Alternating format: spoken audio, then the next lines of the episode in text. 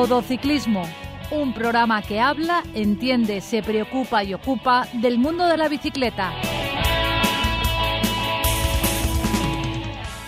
Muy buenas tardes. Esto es Todo Ciclismo, un programa que habla, entiende, se preocupa y ocupa del mundo de la bicicleta. Todo Ciclismo. Recibir un saludo de Sari Zorio que hace posible que desde el control técnico llegue hasta todos vosotros este programa. Y de José Villena, quien nos habla, desde la 102.5 Universidad Politécnica de Valencia Radio. Damos la bienvenida al programa de hoy a don Francisco Fran. ¿Qué tal? ¿Cómo estás? Hola, buenos días, Pepe. A don Vicente Azuara. Hola, ciclistas, buenos días. Y a don Miguel Ángel Granero. ¿Qué tal? Bueno, tanto don Vicente Azuara como Miguel Ángel Granero nos acompañan esta vez por eh, vía telefónica. Automovilista.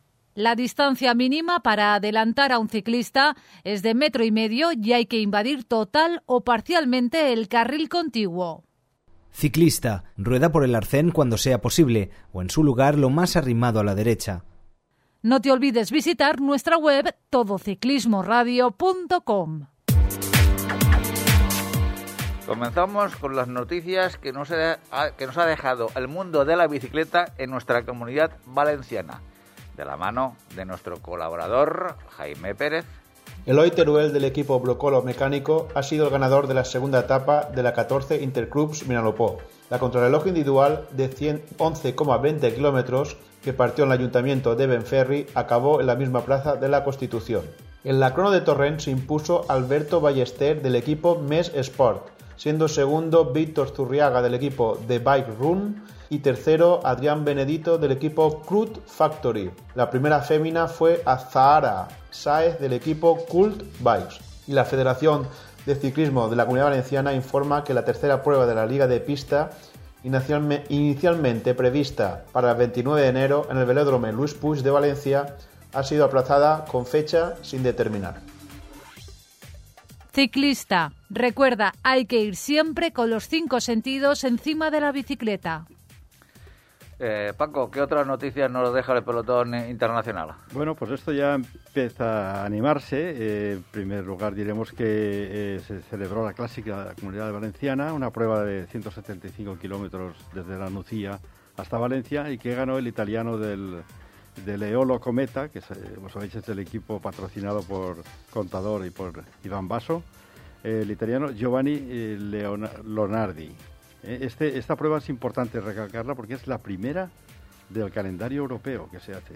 Entonces es muy importante que le haya tocado a Valencia.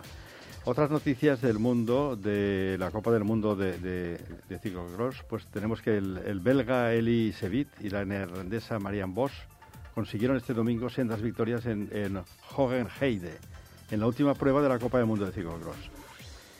Eh, luego se anuncia también, ya se va animando el calendario y vemos que mm, se, ha dicho, ya se, se, ha publicado el primer duelo entre Pogachar y Bernal, que será pues en el plato fuerte del año en la UAE Tour, que tendrá lugar pues del 21 al 26 de febrero de este año. Luego, eh, bueno, se está empezando ya a barruntar cómo será la temporada con los grandes, con las grandes figuras que corren cada uno de ellos. Y entonces, bueno, mm, como ya se ha definido el calendario de, recorrido, pues los grandes están diciendo ya dónde irá cada uno. Eh, como noticia podemos decir que eh, al Giro de Italia se han apuntado en principio, si, salvo imponderables, Richard Carapaz, Joe Almeida, Tom Dumoulin, Simon Yates, Miguel Ángel López, Miquel Landa y Giulio Ciccone. Estos ya han asegurado. Puede que haya alguna baja, pero normalmente eh, lo suelen cumplir. En el Tour de Francia tenemos la participación de, de Tadej Pogachar, Primo Roglic, Egan Bernal, Enric Mas, Miquel Landa, Jack Haig y Miguel Ángel López. Y para la Vuelta a España, que siempre queda al final, a resultas de cómo ha ido el examen de julio y agosto, pues bueno, para septiembre, en este caso, eh, se han apuntado ya Tadej Pogachar, que yo creo que tiene una espinita clavada y quiere ganarla, Enric Mas, Renko de Benepul, es muy importante ver a este joven con una etapa de tres semanas, a ver qué pasa. Nuestro Alejandro Valverde, que seguramente se está despidiendo ya. Joao Almeida y Nairo Quintana. Y la pega es Roglic, que lo ha dejado en el aire para ver cómo le va en el Tour de Francia. Eh, podemos también decir alguna noticia que sale de la UCI, que mantiene la exigencia de vacunación y o PCR y adoptará normativas nacionales. Es decir, bueno, todos los años antes de empezar tienen que hacer los protocolos claros. Eh, mientras no se levante la pandemia, pues serán, serán, yo creo que era una continuidad de lo que ha habido, de las burbujas y de la garantía de que el, eh, pues la, la familia ciclista que participa en una grande, pues tenga un protocolo para que se puedan realizar. Y hasta aquí llegamos lo más importante de las noticias frescas que ha habido. Lo importante es que ya se ha abierto la competición a nivel europeo, con, como bien dices, con eh, la disputa de la clásica de la comunidad valenciana. Eso es importante. Pues hasta aquí las noticias eh, de esta semana. La semana que viene esperemos que más y mejor. Automovilista. El claxon está bien si se usa como aviso, pero nunca para molestar. Ciclista, no sueltes nunca las manos del manillar. Síguenos en Twitter, arroba todociclismo UPV. Vamos a hablar ahora a continuación con Miguel Ángel Granero del calendario de las marchas cicloturistas de la comunidad valenciana. Mi, Miguel Ángel, eh, el calendario, eh, ¿cuándo comienza? ¿Cuándo empieza la, la primera marcha cicloturista? Pues eh, la verdad es que tenemos un año muy completo lo que es en marcha cicloturistas después de estos dos últimos años ciertamente complicados para la organización de las mismas. Y aún así el año pasado pues aún hubieron algunas marchas valientes que pudieron salir adelante. O sea que todo eso siempre es bonito de, de valorar. Y bueno, yo aquí en el listado que tengo, solo en la comunidad valenciana eh, me aparecen ya 22 marchas cicloturistas. O sea, cuatro en Castellón, 14 en Valencia y cuatro en Alicante. O sea que, Eh, que eso, el abanico es, amplio. ¿eh? eh, pero eso es un exceso de marchas o no? ¿Tú cómo lo ves? A ver, yo creo que contra más se tenga de poder de, ele- de elección, mejor, porque más se diversifica y no se concentra todo en dos o tres marchas como, como era más antiguamente que, que habían pues eso, tres o cuatro marchas solo en la comunidad. Es bueno el salir, el, el que se, se abra todo esto, que haya más, pa- para poder pues conocer nuevos sitios, nuevos lugares donde rodar y no estar siempre pues digamos en- en- eh, haciendo las mismas, ¿no?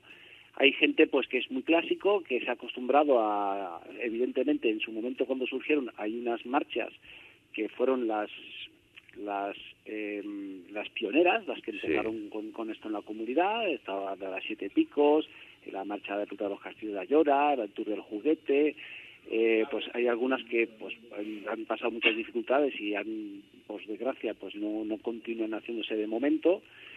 Y otra que ha vuelto como es la, la ruta de los castillos que evidentemente pues como decía eh, son eh, las que empezaron y pioneras en esto. Y tienen pues un, un arraigo tienen una fama que en algunas yo creo que eh, se han quedado un poquito atrás en algunas cosas porque hay algunas marchas que están llegando y, ap- y- apretando muy fuerte con, con muchas ganas y con recorridos realmente espectaculares. Yo lo que, antes de empezar a analizar quizá algunas de las marchas, lo que quiero decir que evidentemente en todas las marchas se da por hecho de la buena organización, de que hay voluntarios, de que te dan, pues evidentemente hay una comida al llegar, que lo que no podemos controlar es en cada una pues el debate de siempre de la Guardia Civil en función pues mm, lo que permita o no permita. Eso ya no depende del organizador sino de, de circunstancias que a lo mejor se dan ese día. O sea que no puedes decir que esta marcha será así y esta marcha será asá sabéis Está claro, sí. Sí, claro, Entonces- porque muchas veces, te- incluso dependiendo del responsable de la Guardia Civil que, que envíen ese día, pues admitirá unas cosas o admitirá otras, ¿no? Sí, es que es algo muy aleatorio, o sea, eh, aquí muchas veces pues los organizadores de las marchas están un poquito atados a, a- la situación, o sea, que, que se pueden, es lo que se encuentra a lo mejor ese día, por lo que hay que pedir pues un poquito de comprensión a, a los participantes y no empezar a cargar directamente con, con la organización y a, bueno a lo mejor también eh, la Guardia Civil, si toma algunas decisiones, será porque también por algunas circunstancias o motivos que ellos tendrán justificados, porque a veces si dan unas advertencias y ven que los cicloturistas, algunos se las pasan por el forro, pues deciden cortar por lo sano y aquí los que acabamos perdiendo, pues somos los que tenemos de perder. Pero bueno, lo que yo quería indicar que si aquí empezamos a analizar yo, pues sobre todo lo que es el tema de recorrido, de distancias y de zonas y, de belleza del mismo, ¿no? Como decías, empezamos, pues mira, esto empieza muy fuerte, empieza muy fuerte porque el 20 de marzo es la primera edición de la marcha ciclodeportiva de Montanejos. Esa es la, esa es la primera cita ya del calendario de, de marchas cicloturistas, ¿no? La primerísima. Y es una, una marcha que se presenta con dos de recorridos. Uno corto, de unos 100 kilómetros, con 2.300 de nivel, y uno más largo, de fondo, de 150 con 3.200. Evidentemente, siendo la primera y las fechas que son, pues así la gente va a poder elegir la que crea oportuno. Eh, y digo que empieza fuerte porque yo, analizando y conociendo los recorridos de las marchas, me parece el recorrido más espectacular que hay en una marcha en toda la comunidad. O sea, el más bonito, es la zona es preciosa, y una zona para disfrutar del cicloturismo espectacular. Yo, lo que es de recorrido, sin duda, para mí es la mejor o seguro que en el top 3 de, recorrido. Miguel, Miguel Ángel, eh, por favor, ya que has hablado de la, de la marcha de Montanejos, que la consideras como importante, ¿nos podrías mm, ampliar un poco el recorrido en cuanto a puertos de esas dos etapas de 100 y de 150 kilómetros, que a mí me, apasiona la zona y debe ser, como tú dices, una, una ruta espectacular. Bueno, eh, las salidas desde Montanejos, evidentemente, creo que es a las 6, 8 y media de la mañana, y se baja hacia, hacia Argelita. Se baja por eh, Torrechiva y se baja hacia Argelita. Una vez llegas a Argelita, eh, vamos eh, se sube la cola a caballo, se va hacia, hacia Luciana del Cid, por una zona muy bonita, preciosa, muy bien asfaltada, tranquila de tráfico, una zona donde ya de forma cicloturista te tienes ganas de perderte porque, porque es increíble. Llegas a Lucena del Cid, subes el remolcador y por ahí bajas por Castillo de Villamaleja hacia otra de las zonas más bonitas de la comunidad valenciana, que es el desfiladero de Cedramán. No sé si lo conocéis. Sí, sí. Es precioso. y además eh, lo han reasfaltado, está todo, bueno, bueno, que es una delicia. De allí vamos a Villahermosa del Río y se subirá el puerto San Bartolomé, que en este caso será un puerto que será cronometrado y habrá premio en ese puerto. Se llegará a San Vicente de Piedraíta y de ahí se irá a Montanejos. Esa, ahí salen 102 kilómetros con 2.300 de desnivel. Y justo un kilómetro antes de Montanejos estará el desvío para todo aquel que quiera hacer la larga de 150. Entonces se subirá el puerto de los Molares. Es un puerto precioso, de los poco conocidos que hay de la zona, espectacular, que continúa y te lleva hacia Cortes de Arenoso. Y luego de allí, por... Em, eh, a ver, estoy con el recorrido, por Orba, se vuelve ya hacia Montanejos. Todo muy buen asfalto y un recorrido espectacular. Ya lo digo, es muy, muy recomendable. Y según estoy escuchando, está teniendo mucho éxito. Sobre todo la gente, eh, la opción corta. Es es muy asequible para estas fechas y bueno, para los que quieran hacer un poquito más, ya os digo que no defrauda. Luego, la siguiente marcha que se presenta en el calendario, la semana siguiente, prácticamente en cada semana vamos a tener una que es la marcha de la rompecadenas, desde Torrent, en que aquí son pues eh, unos 125 kilómetros con no llega a 2.000 de nivel. Creo que este año incluso hasta estrenan nuevo recorrido. La semana siguiente, pues ya el 3 eh, de abril, la marcha de la Ale Cycling de Gandía, que también ha modificado un poquito el recorrido. Y aquí lo curioso es que, bueno, eh, hicieron una especie de encuesta en Facebook para ver qué, qué recorrido podían poner o no. Y han vuelto, lo que es yo creo que un poquito a los inicios, a subir el puerto de La Yacuna, que lo quitaron las últimas ediciones y a mí me parece todo un acierto porque era el puerto emblema de que es de la marcha. Es verdad que antes la bajada hacia Lorcha estaba bastante rota y era bastante problemática y afortunadamente lo han reasfaltado y está todo perfecto. Es un recorrido bonito, aunque a veces eh, esto pasa en general en algunas marchas, tienden a exagerar eh, con las categorías de los puertos y a lo mejor algún repecho largo pues considerarlo hasta puerto y eso pues son cosas que que bueno, eh, queda así como, como anécdota, o no sé si es por ellos ponerse alguna medalla más o darse más importancia, o incluso ha habido alguna marcha que es en el desnivel pues lo ha exagerado y luego estás allí y ves que te has quedado, has hecho la ruta y te has quedado a 300 o 400 metros de desnivel de lo que te decían. O sea que, que bueno, siempre estaría bien pues que se ciñeran un poquito más o fueran más exactos, porque así a la hora de preparar la marcha y estar rodando en ella, pues tú te vas eh, dosificando mejor pensándolo en lo que te va llegando. Luego ya pasamos eh, una vez eh, el día 9 de abril, la semana siguiente, otra marcha que se estrena este año en el calendario. Una marcha que empieza también con un recorrido espectacular, que es la marcha ciclodeportiva de Teresa de Cofrentes. ¿Por qué decía antes que pienso que, la, por ejemplo, la marcha de Ayora pues se ha estancado un poquito? Pues porque es una zona muy bonita y ha ido atrás, han dado un paso atrás lo que es en el recorrido. Ojo, yo solo estoy diciendo del recorrido, no empiezo a decir que si la organización, que si voluntarios, que todo aquello. Sí, eso yo la hice en su momento y la verdad es que la, la marcha me gustó mucho, pero han cambiado el recorrido y creo que eso es un pequeño paso atrás, también con los problemas que tuvieron hace dos años por la advertencia de peligro de incendios que les costó pues a última hora, justo el día anterior, incluso con mucha gente que ya estaba en Ayora, pues anularla y no se hizo de forma oficial. Ah, hubo quien la hizo de forma extraoficial. Entonces, hablando de la marcha de Teresa Cofrentes, presento también dos opciones, un recorrido de 100 kilómetros y otro de unos 140. O sea, que da opción para, para todo el mundo. Y de la marcha de Cofrentes como novedades, pues mira, eh, subes la Chirrichana, vas hacia Cortes de Payas, subes la Muela de Cortes, que es un puerto precioso, que encima será, eh, ahora será una zona de crono, y han, como han reasfaltado desde el puerto de Cortes hasta el Cinto La Cabra, todo eso que es muy bonito, bajas por el Cinto La Cabra, luego subes Vallar y ya llegas a, a Teresa, un recorrido espectacular precioso. Y luego tienes la opción de una vez llegas a Teresa, pues alargar un poquito más, bueno, la opción eh, para que no se hayan apuntado a la larga. Luego ya está Pascua, donde hay un pequeño parón, un pequeño descanso, y vamos al 24 de abril, donde, bueno, ahí coinciden en esa fecha, según tengo apuntado, dos eh, marchas en la comunidad. Lo que pasa es que una es en, en Castellón y otra es en Alicante. O sea, está la 10 Picos Sierra de Espadán, la que empieza desde Onda, y luego está desde de, la marcha ciclodeportiva de la Gamba. Es una marcha que vuelve otra vez al calendario con un recorrido muy renovado y también muy bonito para, para la zona y precioso, también muy, muy recomendable.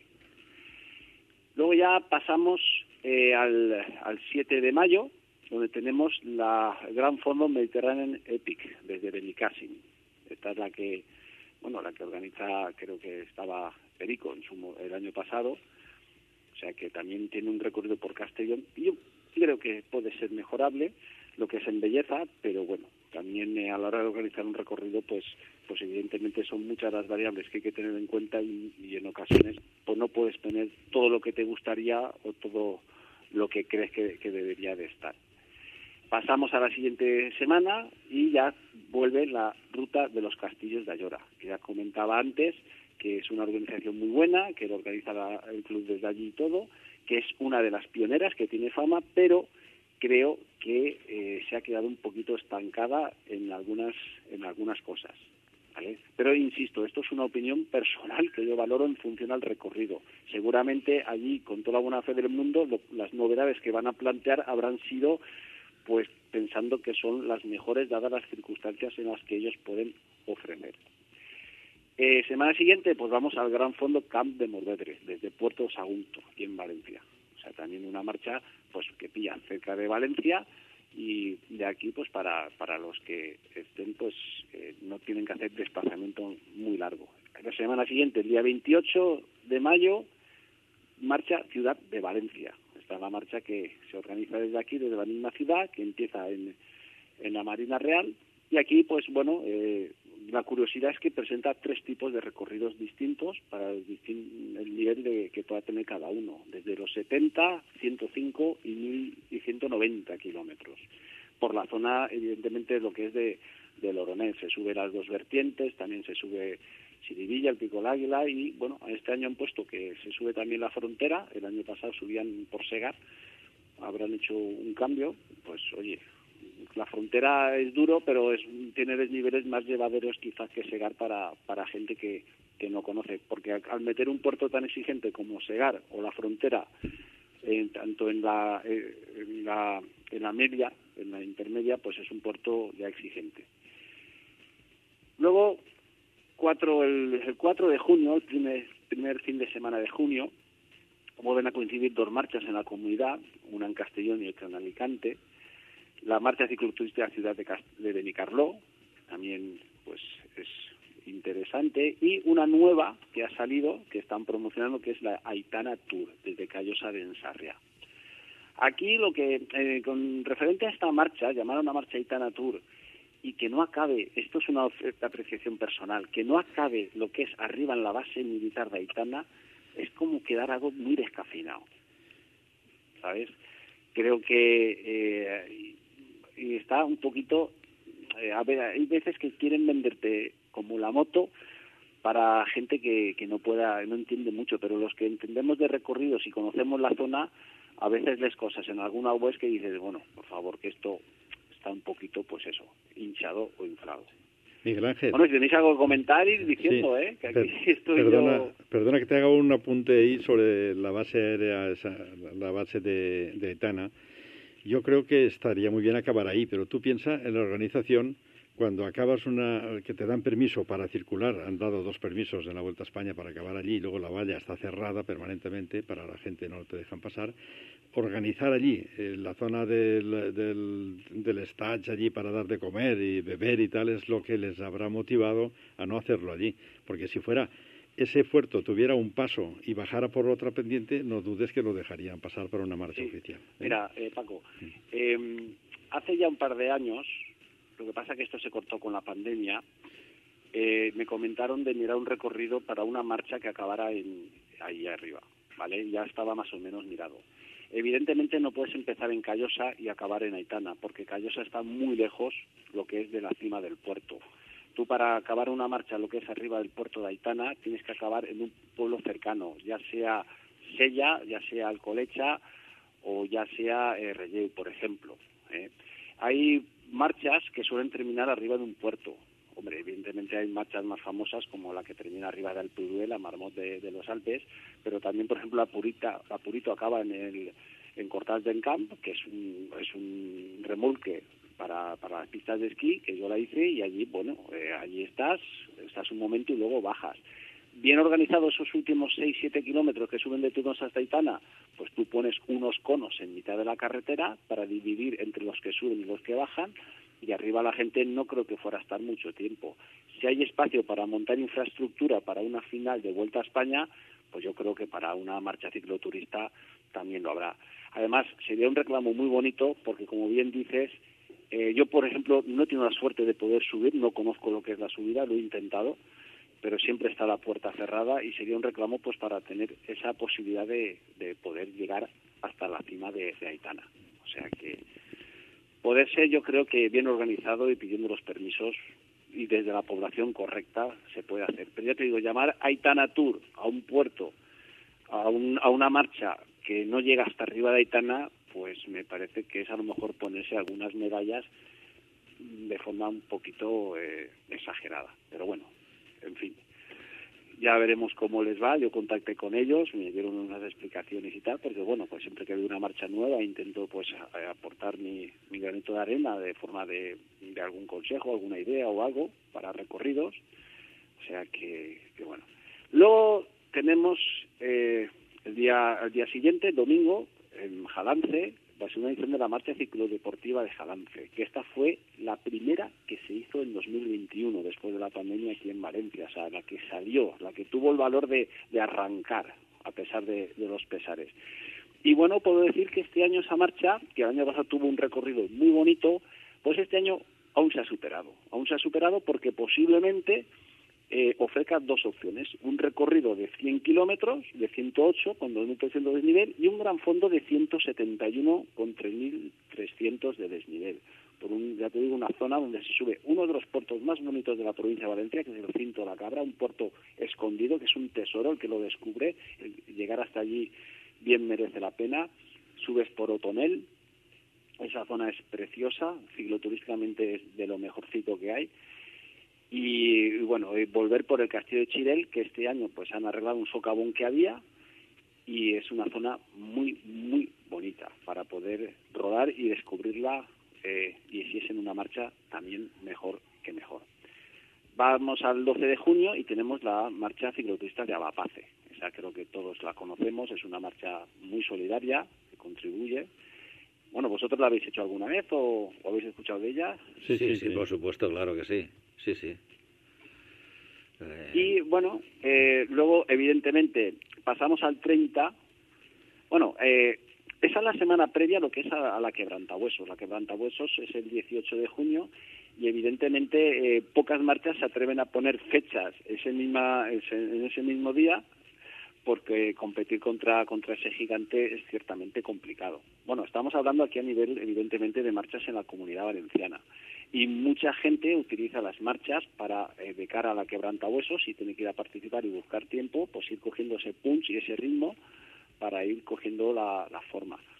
O sea que, que a veces la quebrantahuesos, pues a muchos, pues incluso yo, yo la, tengo la suerte de hacerla, eh, te marca un poquito lo que es el calendario para el estado de forma y a veces orientas y organizas el resto un poquito en función a ese eje o ese punto.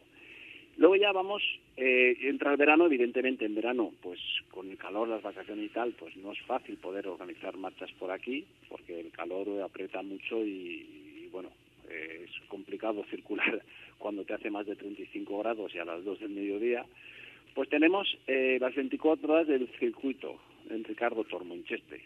¿sabes? O sea, para todos aquellos que quieran pues medirse, a ver en, distancia lo que pueden hacer en un circuito. No he tenido la suerte de rodar allí en el circuito. Alguna vez me he planteado intentar ir a hacerlo, pero cuando he estado escuchando un poquito pues cómo funciona, que es venga a dar vueltas y ponerse a rueda y no perder el grupo por ir a rueda, pues no es algo que a mí me acaba de atraer, pero sí que hay a otros mucha gente que eso le, gusta y oye, animarles a la gente que, ¿por qué no? Es algo diferente, algo distinto. Ya pasamos a mediados de septiembre. El 18 de septiembre, aquí pues tengo, me aparece en el calendario una marcha pues un poquito Oye, curiosa, ¿por qué no decirlo? La marcha cicloturista Dones Bicicles, que es solo para mujeres, solo para chicas. Creo que hace un año o dos se, intentó hacer por, por primera vez y al final eh, creo recordar que no se pudo realizar. ¿La marcha esta de las chicas? Sí.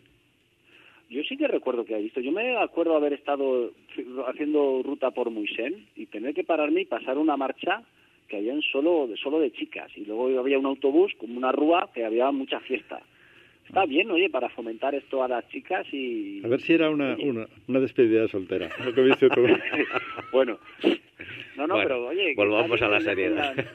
sí, que, no, que tengan marchas para, para a lo mejor pues medirse un poquito entre ellas, porque... Sí, eso está muy bien, sí, está, está muy bien, perfecto. Es una idea estupenda claro, en las marchas pues hacen tiempos y tal, pero porque, a ver, con todo mi respeto, suelen ir siempre a rueda o otros que les marcan los ritmos. Sí, ¿sabes? sí, suele ser así, sí. Eh, tiene, pues, oye, ¿por qué no? También está, está muy bonito. Luego pasamos al 25 de septiembre, donde eh, tenemos dos marchas también que coinciden. Una es la, la marcha de la Comunidad Valenciana, que organiza la Federación, que organiza todos los años, la Federación de Ciclismo de aquí de la comunidad y también la marcha de Alberto Contador, esta es desde Oliva, que también ofrece dos opciones de recorrido, uno de 162 con 2.800. Bueno, a mí me dio, lo hice el año pasado, me dio 2.800, no llega de desnivel, y ellos lo anuncian como 3.000 y poco, o sea que había una diferencia muy grande. Y, y otra opción de más corta de, de 111 kilómetros. O sea que esta marcha muy bien organizada también. También creo que es la más cara, que luego si queréis hablamos de los precios entre lo que se mueven. Es de las más caras lo que es de la comunidad. Y bueno, a mí me dejó pues simplemente una crítica constructiva, por decir, de esta marcha, de la cual ya te digo, la organización es muy buena, es que cuando llegas a... Vamos a hemos perdido de momento la comunicación con Miguel Ángel Granero, vamos a intentar hacer todo lo posible por retomarla ya en, en, este preciso instante me comentan que ya podemos hablar con él nuevamente. Miguel Ángel, ¿estás nuevamente en antena? ¿Nos oyes? Aquí estamos, aquí estamos. Bueno, pues eh, lamentamos esta, este problema técnico que hemos eh, tenido y decirte que bueno eh, estábamos totalmente pendientes de los que nos estaban narrando nos hemos quedado en la marcha de Oliva de Alberto Contador donde comentabas que bueno que íbamos a, también a analizar un poquito el precio de las mismas de, las marchas. Sí, sí, bueno, comentaba que un poquito ahora al finalizar hablaríamos sobre en qué rango más o menos de coste están, están eh, moviéndose lo que es las marchas. Y te decía que esta es una de las marchas, posiblemente de las más caras, que bueno, tiene su prestigio porque la marcha Contadores ha sido un poquito itinerante por algunos lugares de España. Yo la recuerdo haber hecho en, en, en Cuenca. Y, bueno, eh, lleva ya un par de años lo que es ahí en la zona de Oliva, Oliva Resort, y la hice el año pasado y la verdad es que es una marcha pues que lo que es en recorrido, o sea, está muy bien organizada, mm, algún sitio pues descubres nuevas zonas y hay zonas muy duras sin puertos en la, zona del interior de Alicante, por la zona de balones y todo esto, mucho hecho que eso siempre se carga y que te da dos opciones de 165 de, perdón, de 162 con 2.800 de desnivel. 2.800 es lo que me dio a mí el Garmin. Y en la marca te ponían más de 3.000. Entonces, claro, hay gente que viene de fuera que está pensando, uy, me quedan 10 kilómetros y 400 de desnivel. Ah, ah, y van asustados, es verdad, normal. Cuando tú vas a un sitio y no conoces y te han dado unos datos, pues en, principio te, te, fías de esos datos. Y una opción también más corta de, de 111 kilómetros. Luego, eh, eh, ya entramos lo que es octubre y noviembre, la temporada pues empieza a ir, ya se empieza a alargar, pero aún así aún tenemos algunas marchas para poder tener excusa de seguir manteniendo la forma y la ilusión para, para seguir dando pedales, porque hay mucha gente que llega a la quebrantahuesos, la termina y parece que se haya acabado el ciclismo, ya tenga que dejar la bici, no, oye, te has, cogido la forma, el verano has, estado haciendo ciclismo, tienes un puntito, oye, alargar un poquito Miguel Ángel, te, digo una cosa, cuando sales a, a rodar entre semana, eh, la cantidad de ciclistas que te, que te cruzas eh, no es lo mismo. Hasta la fecha que se celebra la quebrantahuesos, que hay overbooking por las carreteras, que después de celebrarse la, la, la quebrantahuesos, que se empieza a ver menos ciclistas ya entre semana. ¿eh? Sí, sí, eso es, eso es así. Es como eh, cambias un chip como si ya lo hubieras hecho todo el año y dices, no, con lo que te ha costado coger el punto de forma para esa marcha o para donde tenías el objetivo, oye, pues manténlo un poquito, alárgalo, disfruta, ¿no? Sí, sí, estoy totalmente de acuerdo contigo, es obvio. Lo que pasa es que psicológicamente... Eh, algunos yo creo que es decir, bueno, ya, ya he superado el reto de la temporada, ¿no? Y entonces se relajan. No, eh, no, exacto, relájate y disfruta. o sea, no vayas con esa exigencia, con esa necesidad, con eso, ostras, tengo que bajar de peso, tengo que ponerme esto, lo otro, tengo que entrenar así. No, ya está, yo lo has conseguido, pues ahora ten, mantén y disfruta. Ya está, es que eso de llegar y cortar por lo sano, bueno, con lo que te ha costado llegar hasta aquí, pues, pero bueno, cada uno, ya te digo, es un mundo, sus circunstancias, llega el verano, te vas de vacaciones y a lo mejor pues no puedes llevarte la bici donde te gustaría. Pero bueno, ya les digo que tener marchas también en septiembre, octubre, incluso hasta hasta finales de, noviembre, oye, pues te da un puntito, ¿por qué no? ¿Sabes? Y, y, oye, que no hace falta estar en, en, una forma espectacular para ir a una marcha. Uno tiene que ir y darlo en función a su situación y cómo está. Y ya está. Que hay veces que puedes dar más porque das más y otras veces que dándolo todo no llegas a donde llegabas antes, pero lo has vuelto a dar todo y has disfrutado. Y si no, pues te las tomas con calma. Así debería de ser, Miguel Ángel. Lo que pasa es que eh, yo creo que, que, que, en el mundo de la bicicleta, bueno, como en el deporte en general, pues somos todos muy competitivos, ¿no? Y cuando estás te gusta dar el máximo de ti. Entonces, cuando tú crees que estás un, peldaño por, por debajo de, de tu 100%, pues a lo mejor dices, va, ahora... aquí lo que pasa es que cuando eres tú el que sabes que estás mojando las orejas a los demás, eres muy gallito, ahí te gusta, pero cuando sabes que te la van a mojar a ti, pues ya no estás como por la labor. Oye, exacto, replegas velas. claro, no, disfruta, oye, pues tómatela de otra manera. Mira, hice la quebrantahuesos el año pasado con la lluvia, y hubo mucha gente que no salió porque no iba a mejorar tiempo, porque tal, oye, pues te la cambias el chip y te lo tomas de otra forma. Esto creo que ya lo hablamos en su momento, sí, sí, sí, sí, o sea que... Cada uno somos como, somos y no lo podemos evitar Sí, en octubre tenemos, el 2 de octubre, la marcha ciclodeportiva de la Pobla Llarga, una marcha pues que ha variado el año pasado ya varió un poquito el recorrido tenía un recorrido de unos 105 pues con unas subiditas no no no era muy duro pero bueno tenía atractivo y ahora pues lo han alargado a 136 yendo por la Sierra de Enguera eh, luego hacia Muisén, eh, a Hielo y volviendo por la Serra Grosa, que también es una ruta pues muy interesante. Eh, dos semanas después, para el 16 de octubre, la marcha ciclodeportiva de Tous, una marcha que pues que empezó en el calendario lo que es en, en marzo y ahora pues el año pasado se hizo en octubre y tuvo mucho éxito. Es una marcha muy bonita eh, que tiene las peculiaridades de que empiezas subiendo Tous, pasas por encima de la presa, del embalse, que eso, eso es una experiencia. Y aquí quería hacer un pequeño inciso. Es una pena que la Confederación Hidrológica del Júcar no permita poder pasar por encima de la presa hacia Navarrés o de Navarrés hacia Tous, que nos permitiría, cicloturísticamente hablando, hacer recorridos muy bonitos, porque nos acortaría lo que es la distancia. O sea, de Tous a Navarrés tienes que dar una vuelta tremenda por Antella, Sumacárcel y tal, y de esa forma, pues yo creo que facilitaría mucho el poder disfrutar de todo eso, que se pasa por encima de presas como en otras muchas se hace, pero bueno, aquí, igual que pasa en Tudons, en Aitana, pues motivos habrán. Exacto. Bueno, y ya nos metemos en, eh, en noviembre, donde hay dos marchas eh, que este año pues tendrán su segunda edición después del éxito del año pasado, que son marchas muy recomendables. La marcha el día 6 de noviembre, la marcha ciclodeportiva de Simat de la Valdigna, con un recorrido muy bonito y espectacular. Quizá a lo mejor un poquito exigente, pero un poquito para esas fechas, porque te vas a sobre 100, 130 kilómetros, 120 y algo, y rondando los 2.300 de nivel, pero es lo que daba la zona y a la hora de, de hacer un recorrido, pues eh, es, es, lo que lo que había, lo más bonito, y la verdad es que merece la pena. Y ya para terminar el año, pues si hemos empezado el 20 de marzo, pues acabamos otro 20, el 20 de noviembre, con la marcha ciclodeportiva de Montesa, que son pues unos 100 kilómetros pues muy bonitos, subiendo por el puerto de la Algería, luego eh, el, el Payer, Cumbres de Valencia y se vuelve por Enguera y Canals, una marcha ya digo 100 kilómetros muy muy bien para muy bien puesta para para cerrar el año y, y oye ya como comentaba al principio es un año bastante cargado con mucha ilusión esperemos que todo vaya muy bien y, y el tiempo pues acompañe. Es imposible, es muy difícil que en todos los días, todas las marchas tengamos buen tiempo, algún día saldrá pues no tan bueno, pero hay que saberse adaptar a las circunstancias. Y bueno, comentábamos del precio. Sí. Los precios, eh, según he estado yo pues un poquito analizando, ronda eh, desde los 35, digamos, hasta los 65, 70, aún lejos de los 93 euros que cuesta la quebrantahuesos para los no federados ojo, no federados, uh -huh. ¿vale? Sí, sí.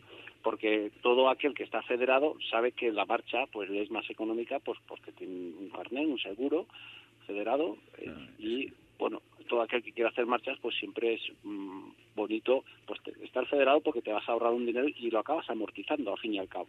De todas formas, aparte de esto, yo, pues por experiencia personal, recomendaría a la gente federarse, pero eso ya cada uno como, como vea.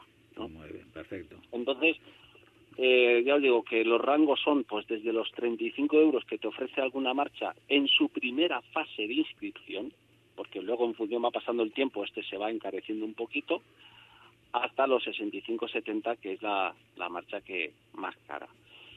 Hay marchas que por 40-45 euros, si te apuntas con cierta antelación, eh, te regalan hasta un mayor de bastante calidad y bastante bonito. No, si al final vas haciendo marchas y cada año necesitas un armario nuevo para todas las situaciones que te van dando. O sea, Eso está bien.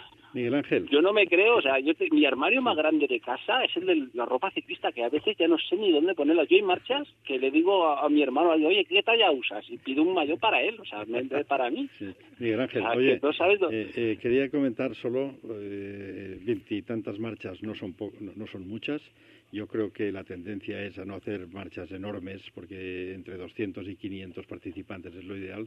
Más de 1000 es un follón para todos. Y bueno, me, me, me, gustaría resaltar de lo que has dicho, yo me quedo con cuatro. Me quedo las dos internacionales, que son la Marcha Ciudad de Valencia, por su, por su importancia de cara al turismo y a lo que supone que mucha gente viene de fuera, de toda España. La uh -huh. Marcha de Contador, que también es una marcha que va cogiendo mucho auge. Y luego hay dos dos que me encantan. La primera que has dicho, la de Montanejos, porque eh, bajar hasta Argelita, subir eh, por el barranco de Sal del Caballo, luego visitar el desfiladero de Cedramán y subir cronometrado el puerto San Rafael eso, eh, de, San, Bartolomé, eso no tiene precio. Entonces ya el que quiera conoce Molares, que es un puerto, como tú has dicho, que está metido ahí entre montañas y que nadie va nunca por ahí. Y para mí es espectacular esa, esa marcha. Y luego la otra que has dicho de, de, Otonel, la que va por aquella zona del pantano de la cabra y tal, ahí hay un, eh, hay un paraje también para no perdérselo. Y cada uno lo que tiene que hacer es ir a la que le pille más cerca, la que le pille sus circunstancias de forma y nada, que la quebrantahuesos está muy lejos y que aquí tenemos mucho donde elegir. ¿eh? Ciertos, totalmente de acuerdo y suscribo esas palabras. Paco. De Miguel Ángel, ¿cuántas marchas vas a hacer tú eh, en, el, en, este, en este año? Pues mira, yo así a grandes vistas, la de Montanejos seguro. La de Teresa de Cofrentes también me llama mucho. La Gamba también me llama mucho. Eh, la de Jalance también. Eh, a veces salirte un poquito de lo normal, de cosas, dar oportunidad a marchas nuevas, conocer nuevos recorridos, rodar por nuevos sitios, siempre es muy bonito y ilusionante y acabas descubriendo, bueno, a mí no es por nada, pero ya pocas cosas tengo que descubrir por aquí, ¿no? pero pero que si es yo es muy recomendable.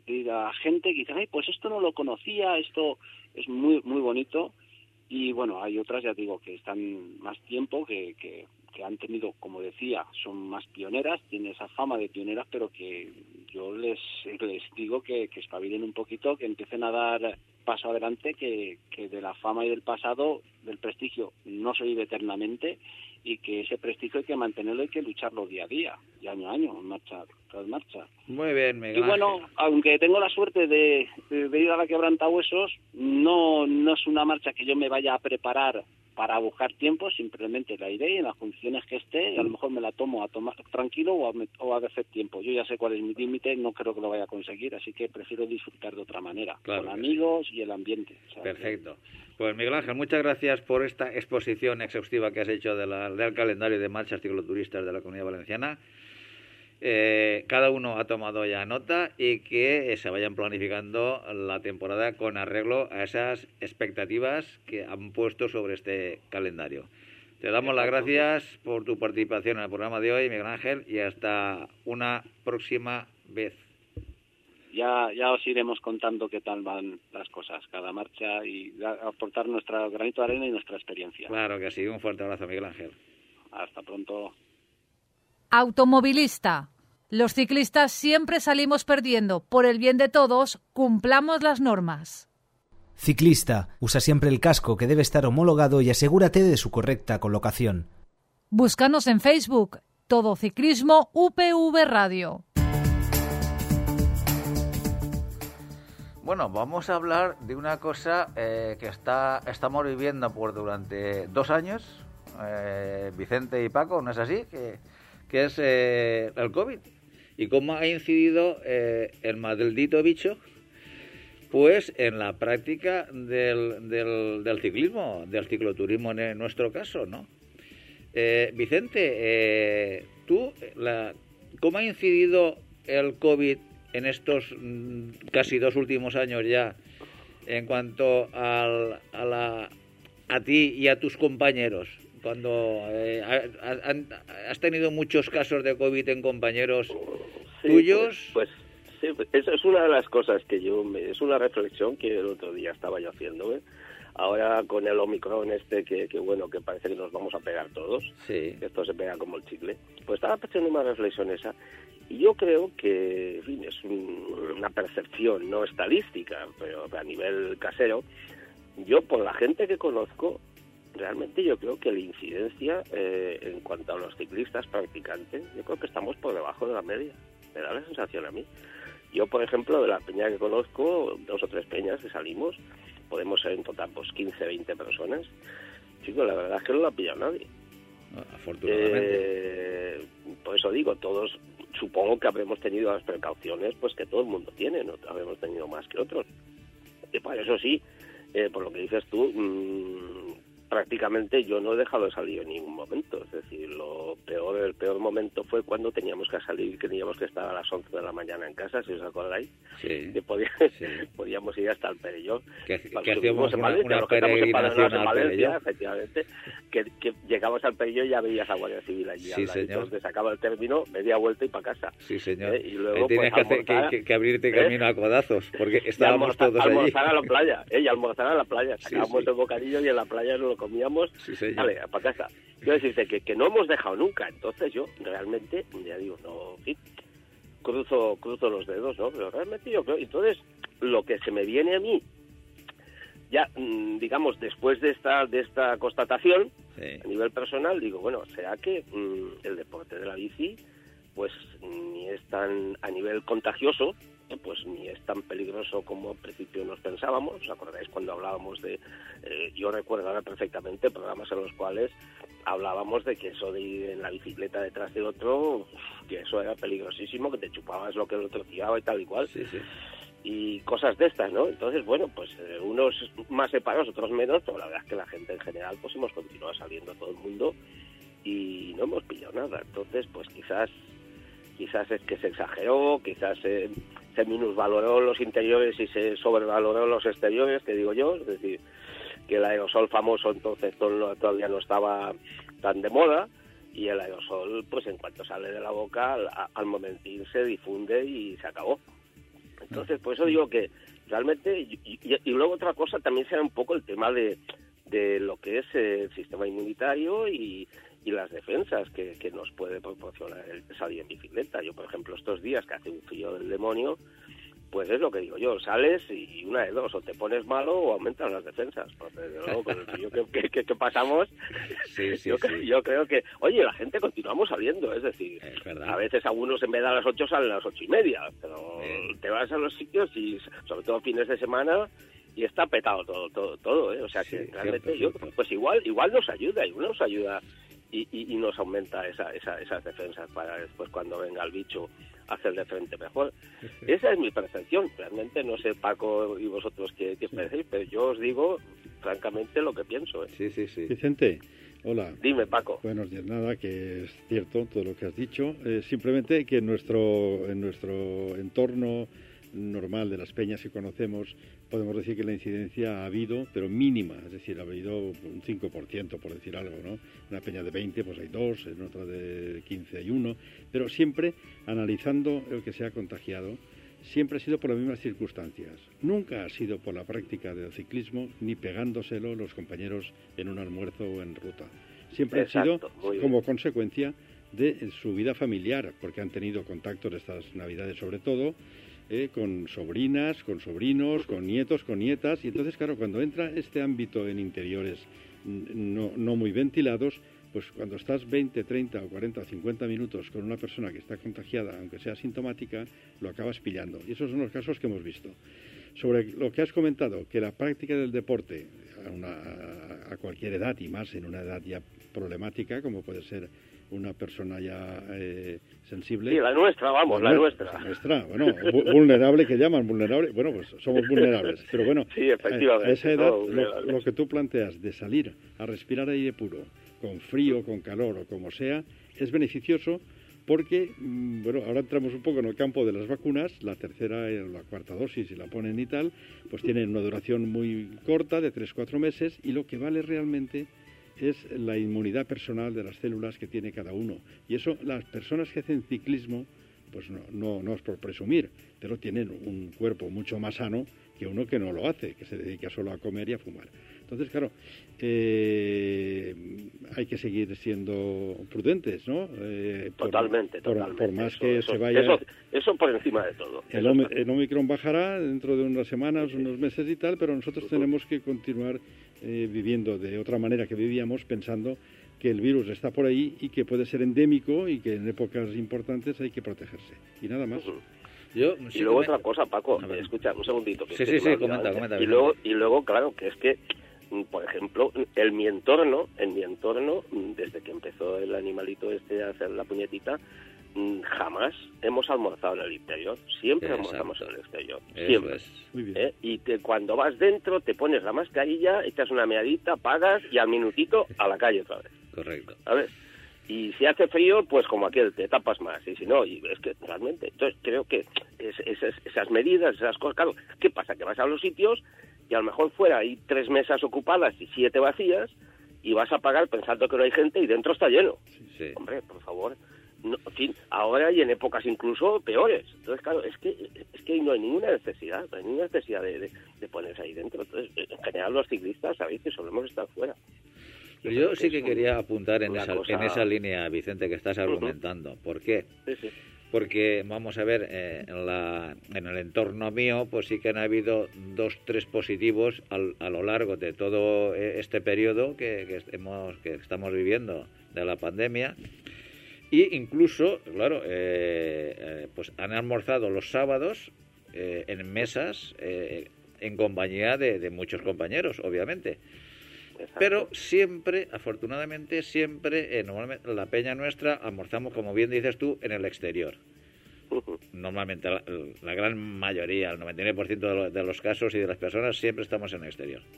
Y cuando uno ha dado positivo, lo primero que, que ha hecho, o, o los pocos positivos que se han dado, eh, es comunicarlo en el, en, el, en el chat del grupo, decirle, oye, yo eh, hace eh, dos, tres días que he dado positivo, pero el sábado pasado estuve en la mesa con fulanito, sotanito, menganito, mirar, eh, procurar vosotros, haceros algún, alguna prueba, a ver cómo estáis. Y afortunadamente, afortunadamente, nadie se ha contagiado, nadie se ha contagiado por compartir eh, almuerzo un sábado con algún positivo.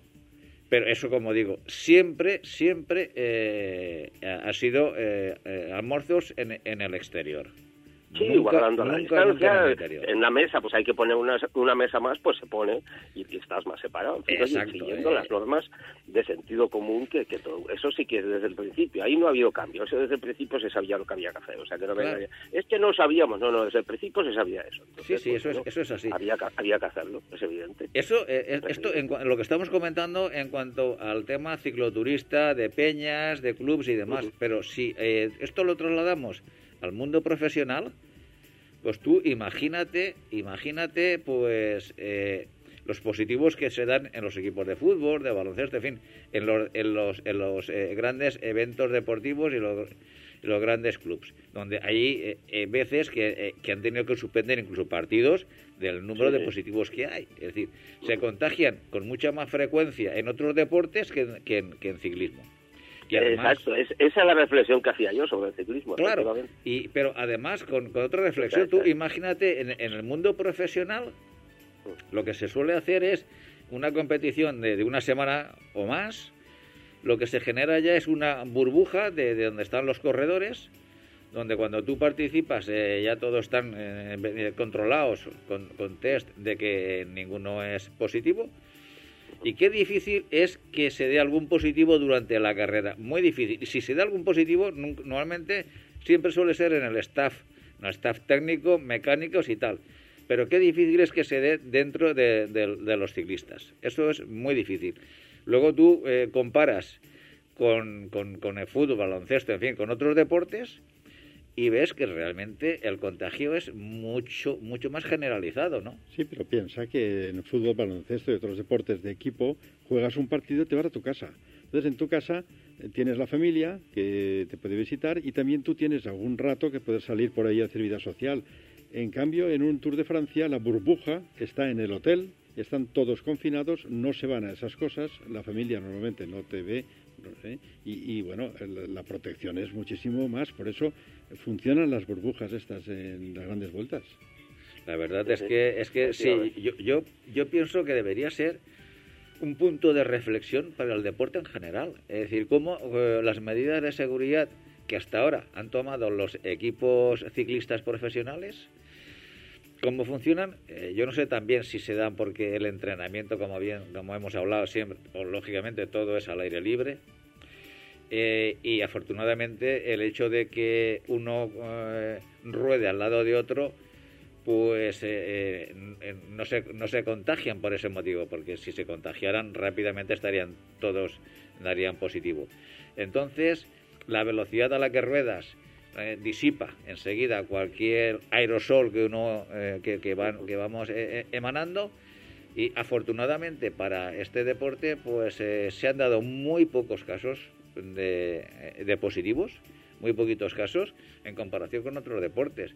Eh, que eso es lo que te digo. Mm, yo que no sé si es un punto de, reflexión que deberían tener, pues, eh, cómo acometer pues eh, las citas deportivas en, otras en otras actividades del mundo del deporte.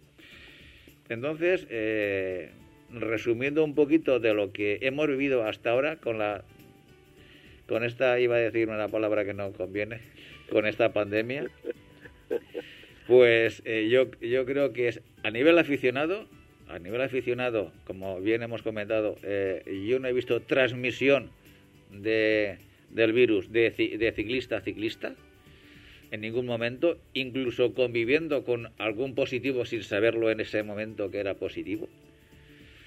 Y, luego en el mundo profesional también, eh, cuando se ha dado algún caso de positivo, ha sido muy, muy, muy, como, como muy esporádico. Eh, jamás se, se, ha sabido, o, no, no, nos ha llegado, que realmente si ha habido algún positivo en el mundo profesional, se hayan contagiado el resto de los componentes del equipo. Y para mí eso sí que son una gran, una gran noticia porque esto sí que nos dice que podemos hacer la práctica de nuestro deporte, tanto a nivel profesional como a nivel aficionado, con, máximas garantías. Entonces, eh, a veces cuando se plantean el hecho de que las eh, marchas cicloturistas limitan, la verdad es que sí, por una quebranta huesos, que donde antes, antes de la pandemia, pues, pues tomaban la, salida por 10, 12 mil eh, ciclistas, bueno, eso es un, hay que poner un límite.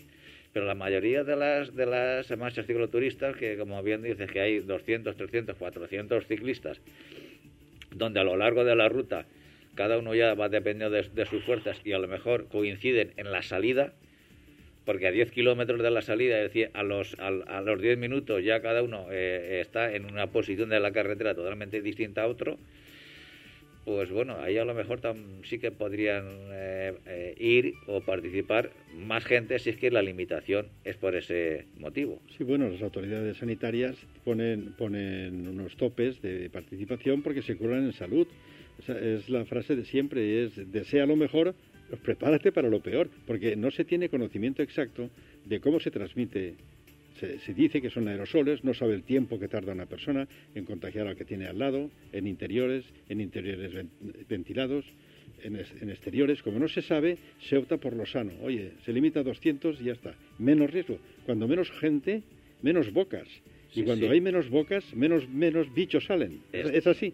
Así es, pero a mí lo pero eh, vamos a ver, la otra imagen que me duele cuando yo veo eh, retransmisiones deportivas y veas, las grandes las canchas donde un aficionado con otro codo con codo y encima vociferando, chillando al árbitro no sé qué, tal, vamos a ver, pero cómo tú estás exigiendo que eh, en otras actividades mm, eh, del deporte un control milimétrico de que, que sí, que se debe de hacer pero para todo el mundo. Pero si no se puede, Pepe. En un estadio de fútbol lo tienes claro. Si caben 50.000 en Mestalla y optas porque entren el 70%, los controlas a la entrada. Pero en la calle o en bicicleta, tú tienes que ir un guardia detrás de un grupo a decir, oye, que sois 12, que sois 7 se controla lo que se puede. Sí, eh, Paco, pero sí, Paco, pero escucha, un segundito. es que, fijaros, yo por ejemplo me acuerdo de las retransmisiones del Tour de Francia. Entonces, ves, de Tour de Francia y conforme ha ido avanzando las temporadas estas del, de la epidemia, pues al final veías a la gente en los sitios claves que estaban allí, de 10 llevaba uno mascarilla y todos chillando y todos haciendo cosas, o sea, entonces eso es apelotonamiento, aglomeración y encima chillando, con lo cual sacas más. En el fútbol pasa lo mismo, empieza el fútbol y los ves todo el mundo sentaditos allí, muy bien, separaciones y tal y cual. Ah, coño, pero en cuanto se mete un gol o un penalti o lo que sea, todo el mundo chillando, todo el mundo no sé qué, y ya, ya se acabó, se acabó el orden y se acabó todo. Y ahí es donde empieza, me parece a mí, el peligro. Esa es la sensación que me da a mí por lo que he visto, lo he visto, yo he ido a fútbol y lo he visto. Eh, la verdad es que, eso es lo que hay que efectivamente, claro, decir, oiga, es que la gente que, se esté quieta que, y que guarde la distancia de, de, seguridad. Así es, Vicente. Como eso. Y de, todas maneras, Vicente, yo creo que nos deberíamos de felicitar porque porque el, el iba a decir, bueno, que el COVID al menos pues dentro de lo que cabe eh, ha respetado bastante eh, pues el, mundo el mundo de la bicicleta y, hemos podido hacer eh, nuestra actividad más o menos con cierta normalidad, afortunadamente. A excepción de esos momentos donde nos han enjaulado y no se nos han dejado salir más allá del término municipal. Bueno, pero aún así salíamos. Aún así salíamos. Pues chicos, no hay más que crucemos los dedos, continuemos eh, cuidándonos y guardando todas las precauciones y eso sí, pedaleando. Así es. Vamos a ver y esperemos que esto vaya tocando a su fin, esta, esta pandemia tan desgraciada que estamos viviendo y que volvamos a la normalidad lo antes posible, para bien de todos, por supuesto que sí, Vicente. Pues... chicos, me despido que me están, me están esperando. Oye, un abrazo y, y para adelante. Hasta otro día, Vicente. Muchas gracias por tu colaboración un día más. Don Francisco Fran, nos vemos, nos escuchamos la próxima semana. Así es. Antes de despedir, decir que hay un tema que vamos a tocar la próxima semana interesante y es el siguiente. ¿Es Valverde el más grande con menos grandes? Vamos a analizar un poquito pues eh, lo que los éxitos que ha tenido Valverde y disfrutar de su figura, cómo no. Y Paco Fran, ¿Nos prometes un poquito ahí? la semana que viene tendremos un programa especial sobre la figura de, del Bala. Claro que sí, Es, se lo merece, cómo no. Y qué ejemplo está dejando en, en su comportamiento, tanto dentro como fuera de la competición. Y a todos vosotros os esperamos ya el próximo lunes a partir de las seis y media de la tarde y los jueves a partir de las doce del mediodía. Ser felices.